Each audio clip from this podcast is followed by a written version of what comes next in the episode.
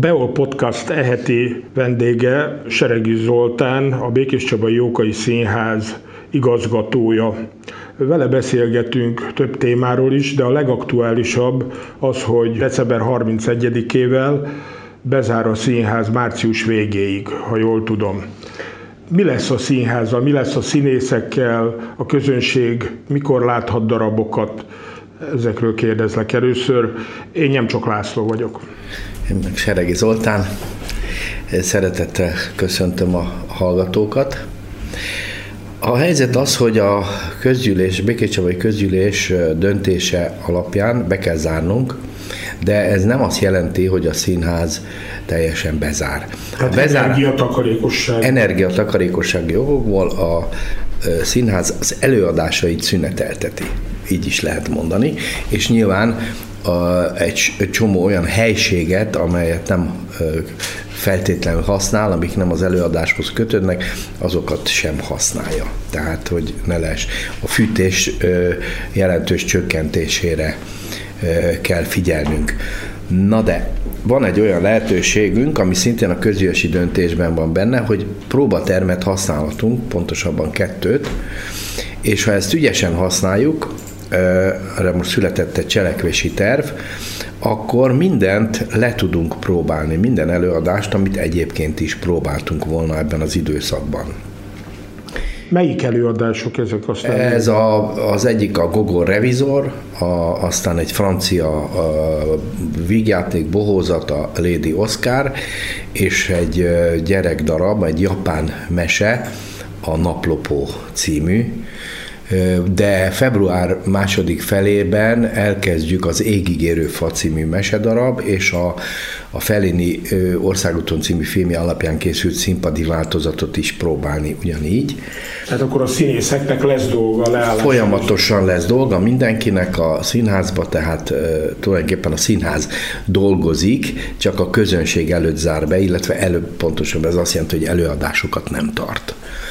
Tehát, de ez sem igaz teljesen, ugyanis nekünk van egy menekülési útvonalunk, ez pedig Szentes, a Szentesi Tóth József Színház és Vigadó, amelyet másfél éve működtetünk. Akkor adták át egy gyönyörűen rekonstruált régi épület, modern technikával felszerelve, és itt van egy, van egy szerződésünk a, a Szentesi Önkormányzat, Békés megyei, Békés Csabai Önkormányzat, illetve a Jókai Színház között, ami azt tartalmazza, hogy egyelőre két évre kötöttük, két évig a Békés Csabai Jókai Színház működteti a Szentesi Színházat, ami azt jelenti, hogy előadásokkal látjuk el, különböző egyéb rendezvényeket is tartunk, kialakítottunk itt egy bérletrendszert, amiben a Békés Csabai előadások ö, kerültek bele, és hát ez, ez adja a lehetőséget, hogy mivel az nem zár be a Szentesi Színház, ugye ott havi 5-8 rendezvény van egy hónapban, ugye, tehát az kigazdálkodható, ott egyébként is távfűtés van, ami az ottani geotermikus energia, hőre épül, tehát más az elszámolás, mint egy gázfűtésnél. Úgyhogy ezt ki tudjuk gazdálkodni, tehát amit itt lepróbálunk Békés Csabán darabokat, azt ott fogjuk bemutatni, amit egyébként is bemutatnánk, tehát a bérletrendszerben amúgy is játszott, játsszuk ezeket, csak most egy picit a időrendet át szerveztük, hogy erre a három hónapra tettük ezeket a bemutatókat szentesen.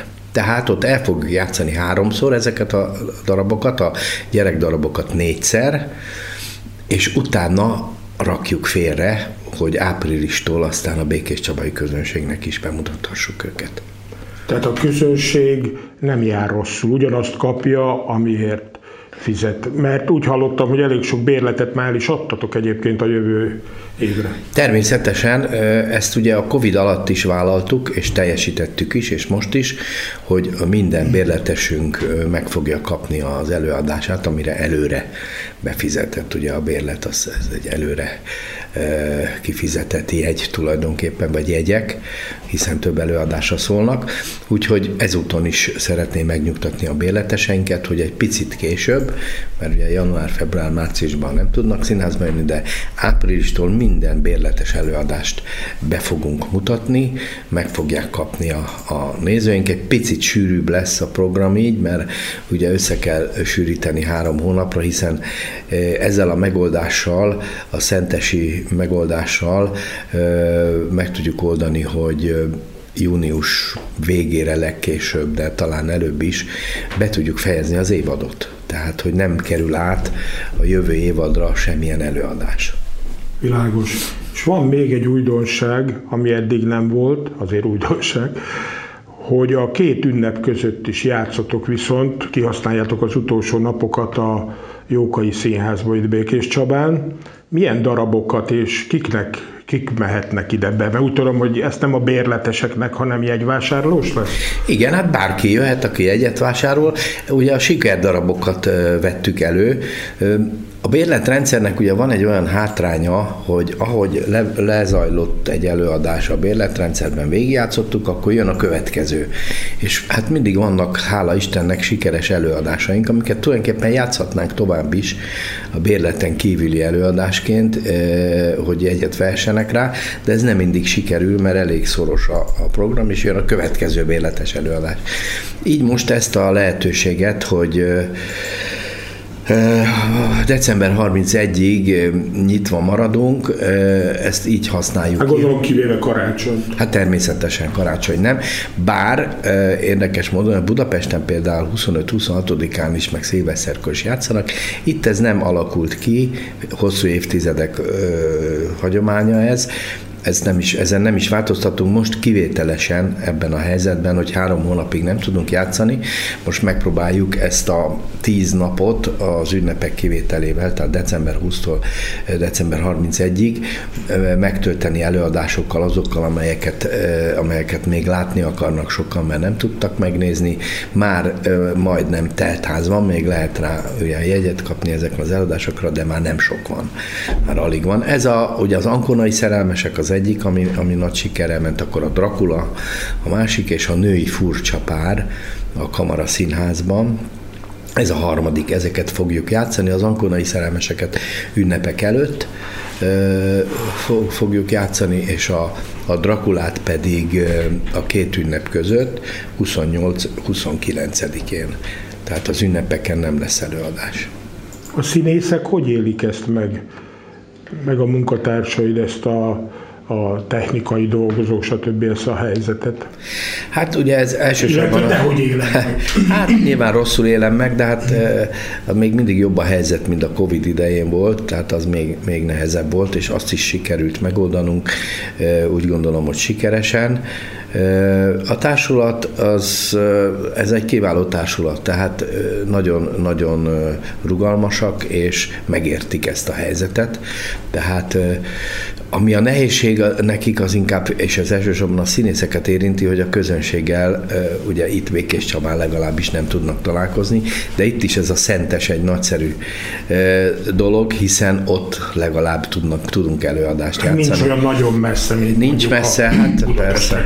Igen. Úgyhogy, és hát erre ugye kialakult már az elmúlt másfél évben, hiszen folyamatosan játszunk ott egy, egy rendszer, hogy hogy megyünk át, és milyen módon játszunk ott. Egy nagyon jó felszerelt színház, úgyhogy simán át tudjuk adaptálni az előadásainkat oda.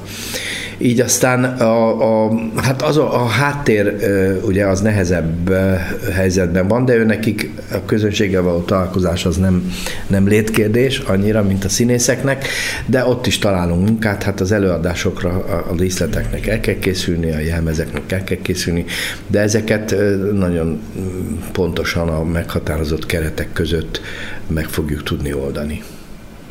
Na most ugorjunk vissza a múltba. Kezdjük az elején. Igen. Lényegében, amikor megis, megismertelek, sokakhoz hasonlóan meg voltam róla győződve, hát elég régi a barátságunk, hogy te Seregi László táncművésznek, koreográfusnak vagy a fia, ami éppen be is jöhetett volna, mert megnéztem, hogy 1912-ben született, te pedig 1953-ban ők néztem, mondjuk el, de nálad szerintem el lehet mondani. És Később tudtam meg, hogy még rokoni kapcsolatban se vagytok, csak úgymond névrokonságban. Azt viszont megtudtam, hogy édesapád, ő viszont kötődött a színházhoz, mégpedig rendezőként és igazgatóként is. Beszélni róla egy pár szót erről a igen, hát a seregi... Sokan, sokan gondolták így, hogy te sokan, neki vagy Nagyon a sokan, nagyon sokan, igen. E, ugye ő, ő az operaház miatt és a balett miatt egy picivel ismertebbé vált talán, de hát kortársa édesapámnak, aki szintén Seregi László. És tudom, hogy annak idején, mikor fiatalon szinte együtt kezdték a pályát, apám mint rendező a Vix Színházban, akkor Magyar Néphadsereg Színháznak hívták 50-es években, és akkor volt egy vita köztük, hogy ki tegyen, hogy megkülönböztető betűt a neve, neve elé vagy közé, és aztán ebben nem tudtak megegyezni, és akkor így maradt, és ez, ez igen, elég sok szavart okozott, meg még most is néha, néha, de hát édesapám ugye színházrendező volt, és a Debreceni Csokonai Színház igazgatójaként hunyt el 91-ben. Tehát ő is kemény színházi ember volt igazi. Ha itt kimondjuk, de bárhol szerintem az országból, hogy Seregi Zoltán és Tutajos, akkor egyből beazonosítanak. Tehát a Tüskevár fősz gyerekszínészeként, főszerep, egyik főszereplőjeként játszottál. Apukád intézte el? Nem. Sőt, ő igaz. a történet? Hát eh, annyi köze van hozzá, mert hát ugye a szálak azért a színházi világban nagyon sokszor összekapcsolódnak, összefüggenek. Ő egy tévéjátékot rendezett, és mivel szüleim elváltak, én sokszor vele voltam ilyenkor, mert vasárnap is van forgatás, tehát ott nincs ilyen vasárnap szünnap, és akkor ott lábatlankodtam a forgatáson és az ő akkori asszisztense abban a tévéjátékban az lett később a Tüskevár filmnek is a, az asszisztense, és, és akkor ott engem meglátott. És azt mondta édesapámnak, hogy Lacikám, hadd vigyem el a rendezőhöz, Fehér Tamáshoz a fiadat, mert ilyes forma gyereket keresünk hát akkor már ment a, a, az úgynevezett casting, szereplő válogatás, hosszú ideje, én nem is tudtam róla, meg én nem is mentem volna el magamtól. Hány éves volt egyébként? 13 ugye hetedik és nyolcadik között volt nyáron a forgatás. És akkor elvitt a, a rendezőhöz, csináltak egy próbafelvételt, és akkor a szereplőválogatás már az utolsó szakaszában volt. Összesen három, vagy két, két srác volt benn, mint esetleges tutajos, és én voltam a harmadik, és ez volt hétfőn volt a próbafelvétel, és kedden fölhívták édesanyámat, hogy hát engem választottak. szóval ez egy ilyen hihetetlen gyors történet volt. Vasárnap kért el az asszisztens édesapámtól, hétfőn elvitt a rendezőhöz, megcsinálták a próbafelvételt, és kedden azt mondták, hogy én leszek. Szóval szinte fölfoghatatlan gyorsasággal egyszer csak, és a következő héten már eveznem kellett a Városligeti tavon tanulni azt a technikát, hogy, hogy a Matula bácsi, hogy lapjával húz élével kormányoz. Tehát ilyen gyorsan, gyorsan ment ez a dolog. És milyen volt ilyen rangos színészekkel játszani? Tudtad, hogy kikkel játszol? Tehát hát az persze eltepe... tudtam, meg hát nekem nem volt azért annyira különleges ez, hiszen édesapám révén én folyamatosan találkoztam komoly színészekkel, neves színészekkel, tehát jó, nem mindegyikkel, akik ott játszottak, de, de ez nem volt egy olyan nagy, nagy élmény volt, de nem, nem volt szokatlan. Gyerekszínészként egyébként nem volt más szereped? Egyet olvastam, hogy ö, szinkronba volt viszont a Pál utcai fiúkba. Igen, az már utána volt a Bokának, én voltam a magyar hangja. Ja, az amerikai változat? Igen, igen, igen. Hát ott egy kicsit meg is értődtem, hogy a Tüskevár után, hogy nem kerültem be a Pál utcai fiúkba, de Hát az egy fantasztikus film volt egyébként. De nem csak az volt, hanem én egész kicsi gyerekkorom óta szinkronizáltam gyerekeket, mert volt a, a nevelőapám, Csapó György, ugye elváltak a szüleim, és akkor a Csapó György volt a nevelőapám, akiben nagyon jó, jó kapcsolatban voltunk, nagyon szerettem, és az ő egyik barátjuk, egy, egy orvos volt, akinek a felesége Csákány Márta színhá, szinkron rendező volt, és ők összejártak, és akkor így én is oda megismert, hívtak engem, és akkor behívott egyszer párszor, egyszer-kétszer párszor a, a szinkronba, úgyhogy ott, ott gyerekként, de kisgyerekként, tehát ilyen 8-10 éves gyerekként szinkronizáltam sokat a Pannonia filmstúdióba. Úgyhogy így kezdődött, és aztán utána a, tü, a Tüskevár, még a Tüskevár előtt egyszer a József Attila Színházba is szerepeltem, Bodrogi Gyulával, Komlós Jucival, Halász Judittal, aki akkor még főiskolás volt, úgyhogy Ráda Imre bácsi, az is egy nagy élmény volt, és aztán Tüskevár után még hívtak, azok már ilyen kisebb, kisebb szerepek voltak. És aztán Akkor meg a... volt ágyazva az utad magyarul, vagy ki volt kövezve az utat, hogy te színész legyél, és mégse az lettél, hanem mi lettél, és miért? hát igen, engem is úgy elkapott a dolog, hogy hát akkor talán színész leszek, de, de valahogy belül, legbelül azért éreztem, hogy nem ez az én utam, mert az, hogy gyerekként vis, viselkedni szituációkban egy filmen azért az nem ugyanaz, mint, mint színésznek lenni. Úgyhogy próbálkoztam azért a színművészetén, de nem, nem, természetesen nem sikerült, nem is baj. Aztán, a, aztán fölvettek a Debreceni Egyetemre bölcsészkarra, úgyhogy magyar népművelés szakra, és akkor voltam 11 hónapig katona, ugye akkor az volt a divat, a elő, úgynevezett előfelvétel. is, és ott még egyszer jelentkeztem színész szakra, de ott már csak azért, hogy kapjak szabadságot. Tehát én nem akartam akkor már régen színész lenni, de, de kaptam szabadságot, hogy fölkészüljek, arra is kaptam, úgyhogy ezzel nyertem egy olyan két hetet, amit nem kellett a laktanyába tölteni, amit nagyon utáltam és hát ott is a másodikon kiraktak, de mondom, nyertem vele értékes napokat. Úgyhogy, és aztán... Viszont a... mégiscsak elvégezted a színház és Igen, de, de rendező szakon. Ez már akkor volt, amikor már két évet elvégeztem az egyetemen, és akkor indult rendezőszak, és oda felvételiztem, és akkor fölvettek, de ott édesapám nagyon szigorúan közölte velem, hogy csak abban az esetben járul ehhez hozzá, hogyha megígérem és teljesítem is, hogy az egyetemet befejezem. És hát be is fejeztem levelezőn, úgyhogy megvan a magyar tanári diplomám is. És hol helyezkedtél el? Budapesten? Mert te budapesti de, vagy eredetileg. Igen, eredetek budapesti vagyok, de hát ugye Debrecenben jártam az egyetemre, aztán főiskola az Budapest volt persze.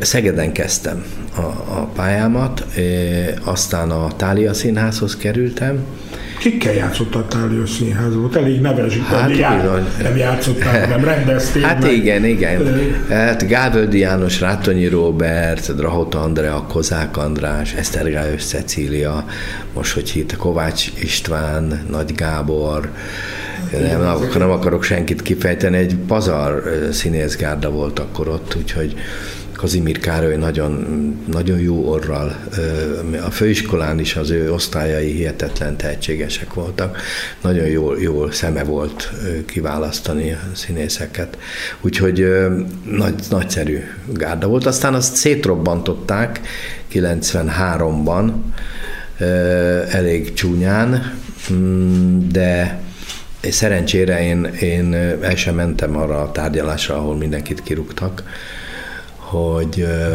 ez a Svajda György Töröcsik Mari féle művészszínház indult így, hogy mindenkit kiraktak az előző gárdából, mert akkor én elvállaltam a Fricia Vállalkozó Szellem című filmnek a rendezését, pont akkor, úgyhogy hát az egy teljes embert kívánó feladat volt, egy éven keresztül nem is tudtam volna a színházba csinálni, más csinálni, és én magam jöttem el megalázó kirúgási helyzetet elkerülve. Úgyhogy azután pedig szabadúszóként dolgoztam tovább. De filmeket meg... sokat készítettél. Hát igen, filmeket? mindenféle, rengeteg dokumentumfilmet. Ugye akkor azért azt elmondom, hogy egy kicsit indexre kerültem, ugye, mert ezt a, ezt a Lakitelek Alapítvány és a Postabank csinálta ezt a filmet, finanszírozta, a Fricia válkozó szellemet, és hát ugye 93-ba kezdtük, és 94-ben jött a kormányváltás, és akkor a televízióból is kiraktak mindenkit, aki úgymond konzervatív vagy jobboldali gondolkodású volt, vagy, vagy ilyen területen dolgozott, és hát a színházakban sem nagyon termett babér, kivéve a határon túli színházak, és akkor rendeztem Révkomáromban, Szabadkán, Nagyváradon többször is, és hogy bekerültem ebbe a filmes társaságba, onnan alakult egy alapítvány, a Dunatáj Alapítvány, ami filmeket készített, és azok voltak benne, akikkel a Fricit csináltuk, és akkor ott dolgoztunk tovább, ott dokumentumfilmeket csináltunk már, de valami 20, legalább 25-öt csináltam, úgyhogy a legkülönbözőbb témákban, egyházi témákban, kárpátaljai magyar papokról, akkor színházi emberekről, Harag Györgyről például, vagy Pataki Lászlóról, Szabadkán, tehát a legkülönbözőbb témájú filmeket. Mari szerzett, Mari, Spany- Mari ez egy ilyen vallási irányzat, szerzetesek, akik beköltöztek egy cigánytelepre, és ott próbáltak e, valami normális élet, életet kialakítani az ottaniaknak. Erről is például. Tehát, tehát baromi sokféle, nem, nem egyfajta téma körül volt a, az én munkálkodásom, hanem nagyon sok felé. Magyar emlékek Rómába például, arról is csináltunk, vagy a utaztunk is sokat Isztambulba, az ortodox egyházi központba, vagy Svédországban Ellenpontok című erdélyi folyóiratnak a, a története és az oda diszidált szerkesztőkkel való találkozás. Szóval nagyon, nagyon izgalmas időszak volt. Hát anyagilag elég nehéz volt, az ugye ott akkor a magyar gazdaság is nagyon nehéz helyzetben volt a 90-es évek közepétől. És akkor elérkezünk lassan Békés Csabához? Igen, és akkor lassan ide vezetnek a szálak. a, Ennek mi a történet? Hát ez is, ugye sokszor, sok, sokszor a véletlen segíti az embert. Mm, Ádám Otto az én színművészeti főiskolai osztályfőnököm mondta mindig azt, hogy ne felejtsük el, ha valahova hívják magukat, akkor általában valaki helyet hívják magukat.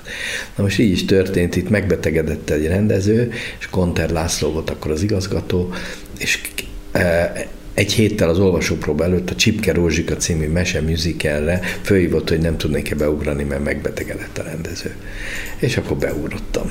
És aztán itt ragadtam, akkor mindig rendeztem egy-egy gyerek darabot, és 2001-től pedig mm, átalakult az itteni iskola, ami ugye ami a színházban működött, akkor OK és rendszerbe lépett bele, és annak voltak olyan feltételei, hogy kell igazgatóhelyettes, meg szerződtetett tanárok, tehát hogy nem lehet csak úgy, ahogy addig működött az iskola ilyen megbízási szerződésekkel, hanem kellett tanári kar is, még ha kicsi is, akkor is.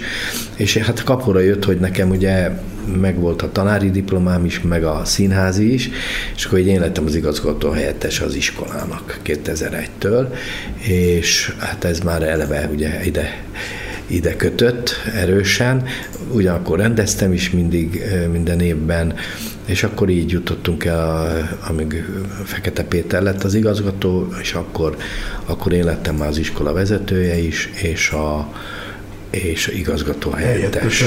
Igen, igen, igen, és akkor így szépen. És amikor Péter elment eh, a cirkuszhoz eh, vezetőnek, akkor először megbízást kaptam, mint igazgató helyettes, de kiírták, kiírtak pályázatot, mert az kötelező, és akkor azt megnyertem, és aztán majd még egyszer, ugye a következő öt éves ciklusra is. De ha itt maradtál és itt ragadtál, akkor végül is Megszeretted Békés Csabát? Én meg az itteni embereket? Én nagyon megszerettem, nagyon sok barátom lett itt. Hát az ember, ha itt, itt kezd el élni, akkor ez a, tulajdonképpen természetes, hogy kialakulnak kapcsolatok, barátságok, meg, meg az itteni embereknek a, a, a, az a nyitott kedvessége, az, az engem nagyon megfogott. Ugye Pesten nem ilyenek az emberek. Jó lehet, Pesten azért már elég régen éltem, és nem is vágyom nagyon vissza, hogy Pesten éljek. Tehát én nagyon, nagyon szeretem ezt. Ez egy igazán élhető város. mi örültünk neki, hogy jöttél, mert így erősödött a fotballcsapat, mert játszottunk elég sokat. Igen. Igen. Igen, hát most már azért az... Barátokkal, de te benne volt a színész válogatottban is. Igen, hát még tulajdonképpen most is benne vagyok, mert néha még, ha ráveszem magam, elmegyek Pesten az edzésre, ugye kedd és csütörtök reggel van mindig edzés, Ugye hát a nem csak Karcsival együtt jártunk a főiskolára, ő a csapatkapitány, meg, meg sokan még vannak ott a régiek közül már, már ilyen öregekként. Sok fiatal is van, azokat mindig csak úgy a hátukat látjuk, mikor el, elszaladnak mellettünk, de, de hát szoktam, el szoktam menni már csak a társaság miatt is, mert nagyon, nagyon szerettem ott, és meg úgy, tudom, úgy látom, hogy engem is szeretnek, és jó oda menni, de hát a térdem az már nagyon nehezen bírja. Úgyhogy Visszatérve a színházhoz, a közönség milyen darabokat kedvel leginkább itt a Jókai Színházba? A szerint állítjátok össze a programot, vagy mi, mi a, az elv a program össze, az idény programának összeállításában? Hát három elv van. Az egyik természetesen a közönség, hát hiszen közönség nélkül nincs színház. A másik a színész, színészek, ugye a társulatunk, hogy kinek milyen feladat passzol, vagy áll vagy, vagy alkalmas rá. A harmadik pedig nyilván a minőségi darabválasztás, azért az is fontos. Nekem ez volt a, a jelmondatom, ha, így, ha úgy tetszik, hogy közérthető művészet és minőségi szórakoztatás. Ugye én nem vagyok híve annak a mm, rendezői önmegvalósító színháznak, amely nem nagyon veszi tekintetbe se a közönség, se a színészeket, se a közönséget, se a színészeket, csak önmagáról szól, mert ez egy közösségi műfaj. Közösség akinek játszunk, ugye a színházi közönség, és közösség az a társulat is, aki játszik. Tehát itt nem lehet egyéni, természetesen vannak egyéni ambíciók, de az nem telepedhet rá a, a, az egészre és hát ez jelenti, ezt jelenti az a mondat, hogy hogy közérthető művészet, tehát olyan művészi színvonalú előadások, amelyek köz, közérthetőek, tehát nem kell keresni a, a, a megfejtését a közönségnek, hanem úgy tudhatni, mind érzelmileg, mind gondolatilag, hogy a közönség kapcsolatot tud tartani a színpaddal, érti, érti, érzi, ami ott történik, és együtt tud vele menni mert sajnos vannak olyan előadások, amelyek, amelyek nem ilyenek. De egyébként vidéki színházak esetében azért ez másút is hasonló, hiszen itt úgynevezett népszínházi programot kell csinálni, tehát amely, amely széles körű közönséget ér el, hiszen itt szoktam mondani, hogy 100 kilométeres körzetben nincs más választása a nézőnek, csak ide jönni, és akkor itt, itt sokfélét kell csinálni, sok mindent, sokféle műfajt, hogy, hogy mindenki találjon olyat, ami, ami érdekli. De mégis melyik műfaj a legkedveltebb? Hát nyilván a, természetesen, természetesen inkább a vígjátékok, komédiák azok, amik, amik jobban, amiket jobban szeret a közönség, de azért próbálok, próbálom a komolyabb darabokat is olyan, olyanokat választani, ami, amik azért élvezhetőek anélkül, hogy, hogy, hogy sokat nevetnének rajta, de, de mégis van bennük valami olyan, ami igen vagy, a, igen, vagy a témája, mondani valója, vagy a színészek, vagy szóval sok minden eleme lehet vonzó egy előadásnak, és ez a, szoktam mondani, hogy a borotvai élen táncolás, hogy még, még művészi színvonal is meglegyen, de a, a közönség is szeresse, élvezze eddig úgy tűnik a visszajelzések alapján, hogy ez, ez nagyjából sikerült. Nyilván mindig eltalálni nagyon nehéz, meg nem is, talán nem is lehet, de végülis hat előadás van, felnőtt előadás egy évadban, meg esetleg egy-két stúdió előadás, ami már egy kicsit az ingyencek közé tartozik, de hát ott kevesen nézik, ugye az, az, az úgy van kitalálva. Tehát ebbe a rendszerbe kell ezt megoldanunk. És hogy a szórakoztató, vagy a vidám, vígjáték előadások, komédia előadások is minőséget képviseljenek, mind a darabválasztás tekintetében, mind pedig az előadásnak a stílusában és a, a, a jellemzőiben. A fiatal korosztályt sikerül megfogni a Jókai Színháznak? Hát gyerek előadások vannak, gondolom a gyerekeket arra sikerül, de hát, ezt a mondom azt 25-től 45-ig az sikerül, 40-ig? Hát részben, részben. Ugye ez, ez már nagyon régi feladata tulajdonképpen nem csak a vidéki színházaknak, de Pesten is, hogy a, a, a középiskolások és az, az alatti diákok, azok azok csak szervezetten jönnek általában színházba. Tehát kell hozzá egy elhivatott tanár, vagy tanárnő, aki, akinek ez fontos, akinek ügy az, hogy színházba vigye a gyerekeket, és akkor csoportosan meg vannak szervezve, mint ahogy itt is, most már egyre több. Covid előtt 25 bérlet volt, most 17-re tornáztuk fel, még ugye nem állt vissza a Covid előtti létszám, de, de nagyon erősen haladunk a felé. Hát remélem ez a energiaválság ez nem veti vissza ezt a dolgot. Tehát, tehát a 18 fölött, inkább azt mondom, hogy 18-25 vagy 18-30 közötti a nehéz. Ugye ott vagy vagy tanulnak egyetemen, és az, ott, ott azért nem jellemző, mert én Szegeden is dolgoztam, ott, ott is ugyanez a probléma, pedig ott ugye az egyetemi város és az egyetemistákat lasszolva fogják a színházba. Utána ugye családalapítás van, karriere építés, stb., és akkor a színház talán egy kicsit háttérbe szorul, de úgy 30 fölött, mert 40 felé a, a, a középkorosztály azért az már, az már jár színházba, és hát az ide, a nyugdíjasok is nagyon jelentős számba. És olvastam valahol, hogy arra törekszel, hogy minél több magyar darabot mutassatok be. Igen, hát én úgy gondolom, hogy ez természetes. Hát Magyarországon, a magyar színházakban elsősorban magyar darabok, ott vannak azok a karakterek, akiket értünk, azok a témák, azok a, akár történelmi, akár mai téma, ami, ami, ami jobban érint minket. Hát nyilván ez, ez szerintem ez természetes dolog. Ráadásul ugye a magyar irodalom és a magyar dráma irodalom ezen belül rengeteg értéket rejt, és, és nagyon-nagyon-nagyon szép dolgokat lehet bemutatni, nagyszerű íróink vannak. Úgyhogy igen, igen, ez egy fontos cél volt. A pályázatomban is ezt leírtam, vagy a pályázataimban, mert ugye most már kettő van, és ezt tartom is, mert meg lehet nézni az összes műsortervet, és dominánsak a magyar darabok benne. A gyerek darabokba kifejezetten törekszem rá, nem mindig nem mindig sikerült, de, de ott, ott kifejezetten erős ez, hogy magyar, a magyar népmesék világából minden erőadá, minden évadban van egy, egy gyerekdarab, tehát erre, erre nagyon figyelek. Tudom, mert mondtad, hogy 100 kilométeres körzetben nincs más lehetősége, úgymond az embernek színházba mennie hogy településekre is kijártok azért? Tehát volt ilyen program is, nem ez a színház házhoz megy?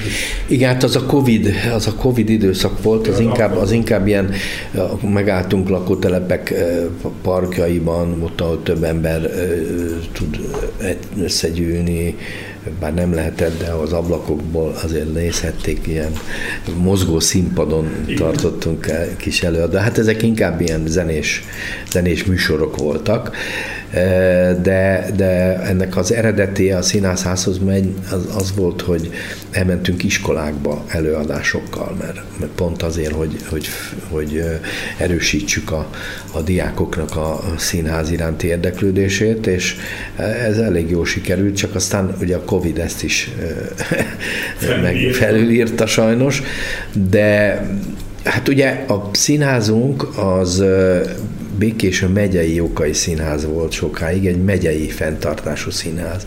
És aztán 2012-től a közigazgatási reform keretében ugye a megyei intézményeket városivá szervezték át, ami, ami ugye azt jelentette, hogy a, a városok tartják fönn a színházat, nem a megye fizeti, nem azt finanszírozza, mert amíg a megye finanszírozta, addig természetesen kellett tájjelőadási kötelezettsége volt a színháznak, hiszen a megye finanszíroz, akkor a megyének a különböző településeire is el kell juttatni a színházat. Na most ez megszűnt, ugye a városnak ez már nem, nem feladata, de azért mi igyekszünk különböző programokkal más településekre is eljutni kisebb előadásokkal, mert fontosnak tartom, hiszen a, a bérleteseinek egy részesen Békés Csabai, hanem a környező településekről járnak be. Úgyhogy ez minden egyes ilyen úgymond kinti előadás az egy potenciális közönséget teremthet a későbbiekben. Mennyi időt töltesz a színházban? Már most nem arra gondolok, hogy januártól márciusig, hanem úgy általában. Tehát Ugye hát gondolom nem az vagy, aki 8-tól 4-ig van benn, mivel hát az előadások is Igen. este vannak. El szoktál menni egyébként például mindegyikre, vagy, vagy hát a premier... nem, nem, a premierre természetesen, meg utána is bele-bele szoktam nézni, hogy rendben van-e, de hát ez egy olyan fegyelmezett társulat, hogy itt, itt mióta itt vagyok, itt nem volt ilyen, hogy hogy valami fegyelmez, színpadi fegyelmezetlenség miatt kellett volna eljár, eljárni, mert nagyon fegyelmezett jó kis csapat ez, úgyhogy nem kell, nem kell felügyelni olyan nagyon, de, de ezt is szoktam nézni. Főleg a, a közönséget nézem én ilyenkor, hogy, hogy az, amit mi csinálunk a színpadon, az, az kiváltja azt a hatást, amit, amit terveztünk, vagy amit akarunk.